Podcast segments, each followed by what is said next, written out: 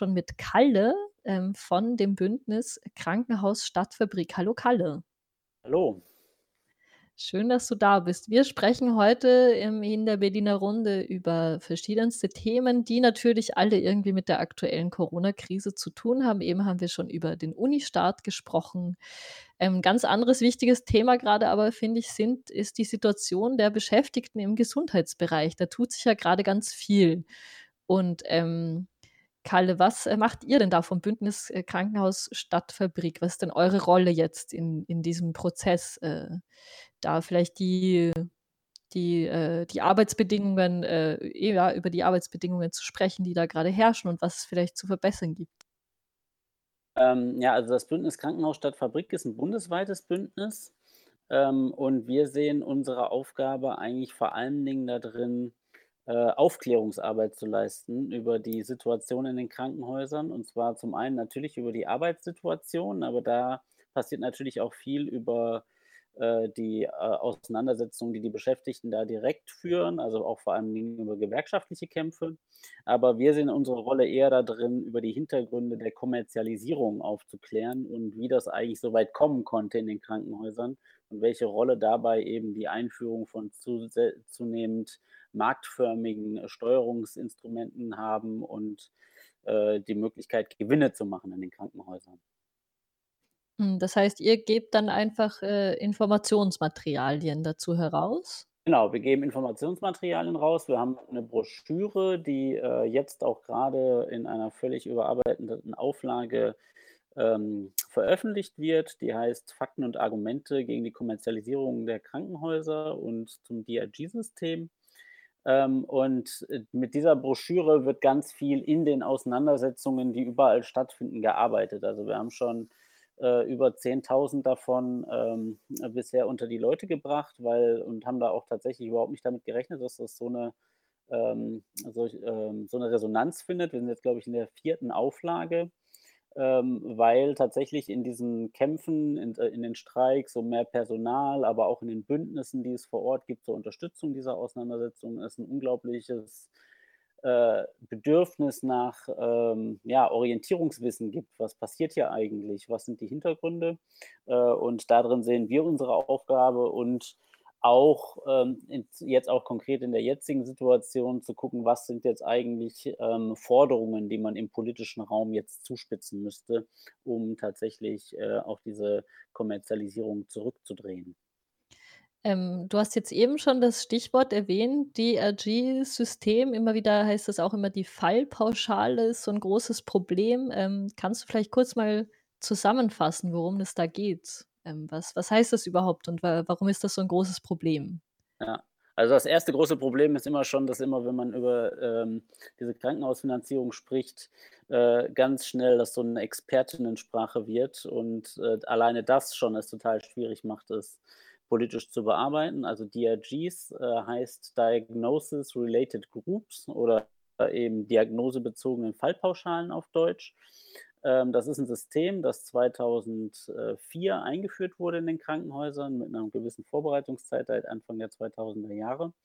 Und was das macht, ist, dass jede Diagnose und die dazugehörige Behandlung wird in eine Gruppe eingeteilt und bekommt einen Preis. Das ist der Kern. Also, sozusagen ist klar, äh, 'ne Blinddarm-OP mit 'ner entsprechenden Diagnose, die kostet X Euro, sagen wir mal 2.000 €. Ähm, und, ähm, was dadurch passiert ist, dass, äh, die Krankenhäuser, die das zu diesem Preis machen können, die, ähm, können diese Leistung erbringen und diejenigen, die es, äh, sogar billiger machen können, also die weniger Kosten haben als das, äh, was sie dafür dann als Preis kriegen, die können Gewinne machen. Also, damit wird das überhaupt erst möglich, dass sich private Krankenhauskonzerne in Deutschland breit machen, die inzwischen, äh, über 30 % der Krankenhäuser, äh, haben in Deutschland. Und was aber auch 'n Problem ist, diejenigen Krankenhäuser, die höhere Kosten haben, zum Beispiel, weil sie mehr Personal haben oder weil sie das Personal besser bezahlen, ähm, die machen Verluste. Und das heißt, äh, wenn man über mehrere Jahre Verluste macht, drohen dann auch geschlossen zu werden. Und das bedeutet, dass es ähm, wir halt in Deutschland zunehmend keine öffentliche Planung mehr von Krankenhauswesen haben. Eigentlich sollten die Länder planen, welche Krankenhäuser brauchen wir hier und wo und welche Abteilungen, sondern dass zunehmend das Geld, äh, das man verdienen kann, bestimmt, äh, welche Abteilungen vorgehalten werden, welche Bereiche ausgebaut werden, wo Behandlungen stattfinden und wo aber eben auch nicht. Ähm, ja, das hast du sehr gut erklärt, danke. Ich hatte so 'n paar Sachen schon darüber gelesen, aber jetzt so so gut hatte ich's noch nicht so zusammengefasst, äh, gehört. Ähm, das ist ja wirklich ich habe auch gelesen, dass 'n Problem dann auch ist, dass oft auch irgendwie unnötige Eingriffe eigentlich vorgenommen werden oder so, weil man eigentlich mit OPs einfach so Geld verdienen kann, oder? Genau, also das ist ein Teil des Problems. Also, es wird oft auch, äh, von so alternativen oder kritischen Perspektiven wird immer gesagt, äh, es geht ums Sparen. Das, ähm darum geht es aber nur zur Hälfte, sondern also wir sagen immer, es geht um ein Nebeneinander von Über Unter und Fehlversorgung. Was meinen wir damit? Das heißt, dass bestimmte also ist ja logisch, wenn es bestimmte, ähm, Operationen, bestimmte Behandlungsformen gibt, die sich besonders lohnen, das sind insbesondere diejenigen, die, äh, leicht zu standardisieren sind, also wo man schnell viele hintereinander machen kann, ähm, dann wird es dann führt das automatisch dazu, dass Krankenhäuser, die Geld verdienen wollen, in diese Bereiche reingehen. Das ist zum Beispiel die Hüft und Knie ähm, ähm, sind da ein klassisches Beispiel, aber auch zum Beispiel der Kaiserschnitt ist unglaublich nach oben gegangen, weil 'ne natürliche Geburt viel weniger standardisiert planbar ist. Ähm, und gleich also das ist die Über und Fehlversorgung und gleichzeitig, äh, führt es aber dazu, dass immer mehr von diesen Behandlungen, für die man eben was abrechnen kann, ähm, mit immer geringeren Kosten gemacht werden soll. Das heißt, man versucht an allem zu sparen, was man nicht ganz dringend braucht, um diese Behandlungen machen zu können. Da ist eben an erster Stelle, äh, die Pflegekräfte, aber auch alles, was man patientenferne Bereiche nennt. Das gibt's nicht im Krankenhaus, aber was äh, die, Neoliberalen so nennen, also, äh, Reinigung, Transport, äh, Küche und so weiter. Und die haben zum einen 'n unglaublichen Personalabbau und damit einhergehende Arbeitsverdichtung erlebt. Und zum anderen, äh, wurden insbesondere in diesen sogenannten Servicebereichen eben die Lohne die Löhne gedrückt durch Outsourcing und ähnliche Prozesse, also Tariflucht. Ähm, also, das heißt, dieses System, das spart auch gar nicht unbedingt Geld, sondern es sorgt dafür, dass möglichst viel behandelt wird mit möglichst wenig Ressourcen. Und das ist, äh, 'ne widersinnige und das bedeutet eben zum einen für die Bevölkerung, dass sie sich nicht mehr sicher sein kann, wenn sie ins Krankenhaus gehen, ob sie da eigentlich grade mit jemandem reden, der seine Abteilung in den schwarzen Zahlen halten äh, will und dafür bestimmte Behandlungen machen muss. Da gibt's auch Studien zu, dass Ärzte das zunehmend so einschätzen, dass so was passiert, dass sie sozusagen geprägt werden in ihren ärztlichen Indikationsstellungen von wirtschaftlichen Perspektiven. Äh, und zum anderen für die Beschäftigten bedeutet das, dass, äh, sie sozusagen nur noch als Kostenfaktor gesehen werden, der auf allen Ebenen versucht wird zu drücken, durch Personalabbau und durch Tarifflucht und durch Einschränkungen bei den Löhnen. Ähm, ja, spannend und und, äh, schlimm auf jeden Fall. Das und was passiert jetzt, wenn so 'ne Pandemie auf so ein System trifft? Mhm. Also ein ein Problem ist ja, dass, äh, die Krankenhäuser irgendwie nicht angehalten sind, äh, Betten freizuhalten in so 'nem System. Genau. Also das ist, äh, schon der 1. Punkt. Also, äh, aus dem, was ich jetzt geschildert habe, geht ja hervor, dass, ähm, äh, diese die Krankenhäuser verdienen nur Geld, wenn sie äh, oder haben nur Einnahmen, das ist der entscheidende Punkt, haben nur dann Einnahmen, wenn sie, äh, die Betten auch voll machen, die da stehen.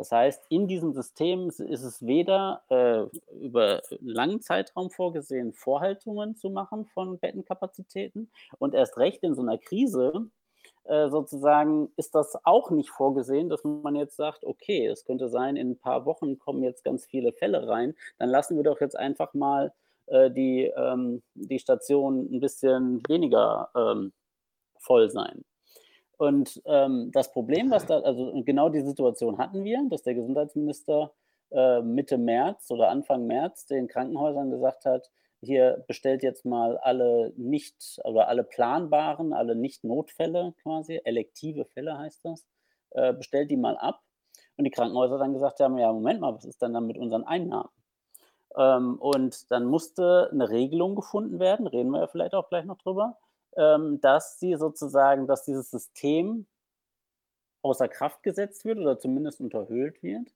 ähm, damit die das überhaupt machen können, damit die überhaupt diese Kapazitäten freimachen können. Das heißt, dieses dieses Finanzierungssystem ähm, mit diesem Finanzierungssystem voll in Kraft wäre es überhaupt nicht möglich gewesen, jetzt Kapazitäten freizumachen. Und das ist natürlich, äh, dramatisch.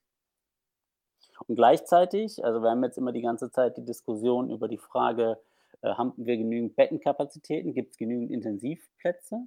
Und da muss man eben auch sagen, ähm, wir haben in Deutschland relativ viele Intensivplätze, auch im europäischen Vergleich. Man muss aber auch dazu sagen, dass eigentlich alle Gesundheitspolitikerinnen in Verantwortung der letzten Jahre und vor allen Dingen auch alle äh, wissenschaftlichen Berater und politischen Berater immer gesagt haben, Deutschland hat im europäischen Vergleich viel zu viele Betten. Und da wurde nicht zwangsläufig unterschieden zwischen Intensivbetten und normalen Betten. Äh, und das heißt, es wurde, gab eigentlich seit, seit 30 bis 40 Jahren gibt es einen Diskurs darüber, dass Deutschland seine Betten auf ein europäisches Niveau reduzieren soll. Das heißt, im Klartext haben uns eigentlich alle in den letzten Jahren gesagt, bitte nähert euch mal mindestens dem Niveau von Italien an. Und wir können jetzt sehr froh sein, dass sie sich noch nicht mit allen ihren Zielen durchgesetzt haben und wir eben noch eine relativ hohe Bettenkapazitäten haben im europäischen Vergleich, auch wenn sie trotzdem massiv abgebaut haben. Also wir haben über 100.000 Betten abgebaut in den letzten 20 Jahren. Ja, ähm, vielleicht jetzt noch, äh, äh, konkret zu der Situation in Berlin. Mhm. Ähm, also, in eurem Bündnis kriegt ihr dann ja wahrscheinlich auch ganz viel mit, was grade so passiert an an Arbeitskämpfen und Kampagnen. Ähm, in in Berlin ist ja grade 'ne große Kampagne am Start. Ja. Verdi hat ja, ähm, so in Charité und Vivantes, was ja die 2 großen Berliner Kliniken sind, 4.500 Unterschriften gesammelt, ähm, und so 'nen offenen Brief der Politik übergeben. Ähm, kannst du vielleicht kurz zusammenfassen, was da die konkreten Forderungen sind? Ja. Also, die konkreten Forderungen beziehen sich in diesem offenen Brief vor allen Dingen erst mal darauf zu sagen, ähm, äh, hört auf die Beschäftigten. Äh, eine zentrale, erst mal inhaltliche Forderung ist, dass, äh, genügend Schutzausrüstung zur Verfügung gestellt wird und dass, äh, nicht an den Arbeitsschutzrechten äh, der Beschäftigten gedreht wird. Also, zum Beispiel hat der die Bundesregierung das jetzt ermöglicht, 12-Stunden-Schichten zu machen, obwohl es inzwischen aus, äh, China, äh, Studien gibt, die sagen, äh, dass, äh, die Gesundheit der Beschäftigten am besten geschützt ist, wenn sie nicht länger als 6 Stunden arbeiten, also völliger Wahnsinn. Ähm, das zum einen und auf 'ner, sagen wir mal, Verfahrensebene äh, ist die zentrale Forderung, dass die Beschäftigten stärker eingebunden werden in die Krisenstäbe, äh, und, äh, sozusagen in die Entscheidungsfindung. Äh, und 'ne ganz wichtige Forderung ist eben den öffentlichen äh, also sozusagen die, ähm, Krankenhausversorgung als 'ne öffentliche Einrichtung zu stärken. Das bezieht sich in bei Charité und Vivantes, die ja öffentliche Einrichtungen sind, vor allen Dingen auf die Töchter in diese diese ganzen Servicebereiche ausgegliedert sind, äh, und, ähm, wo gefordert wird, dass die jetzt wieder zurückgeholt werden. Also, man muss sich das vorstellen, dass die Reinigungskräfte, die ja jetzt während dieser Pandemie 'ne zentrale Funktion haben, weil die, äh, für die Hygiene sorgen müssen mit, äh, dass die 30, 40% unterhalb von Tarif, äh, verdienen und dass selbst die Laborkräfte, was 'ne Fachausbildung von über von 3 Jahren ist, dass, äh, auch die, äh, outgesourced sind und, äh, bis zu 1.000 € in der Spitze weniger verdienen als nach Tarif.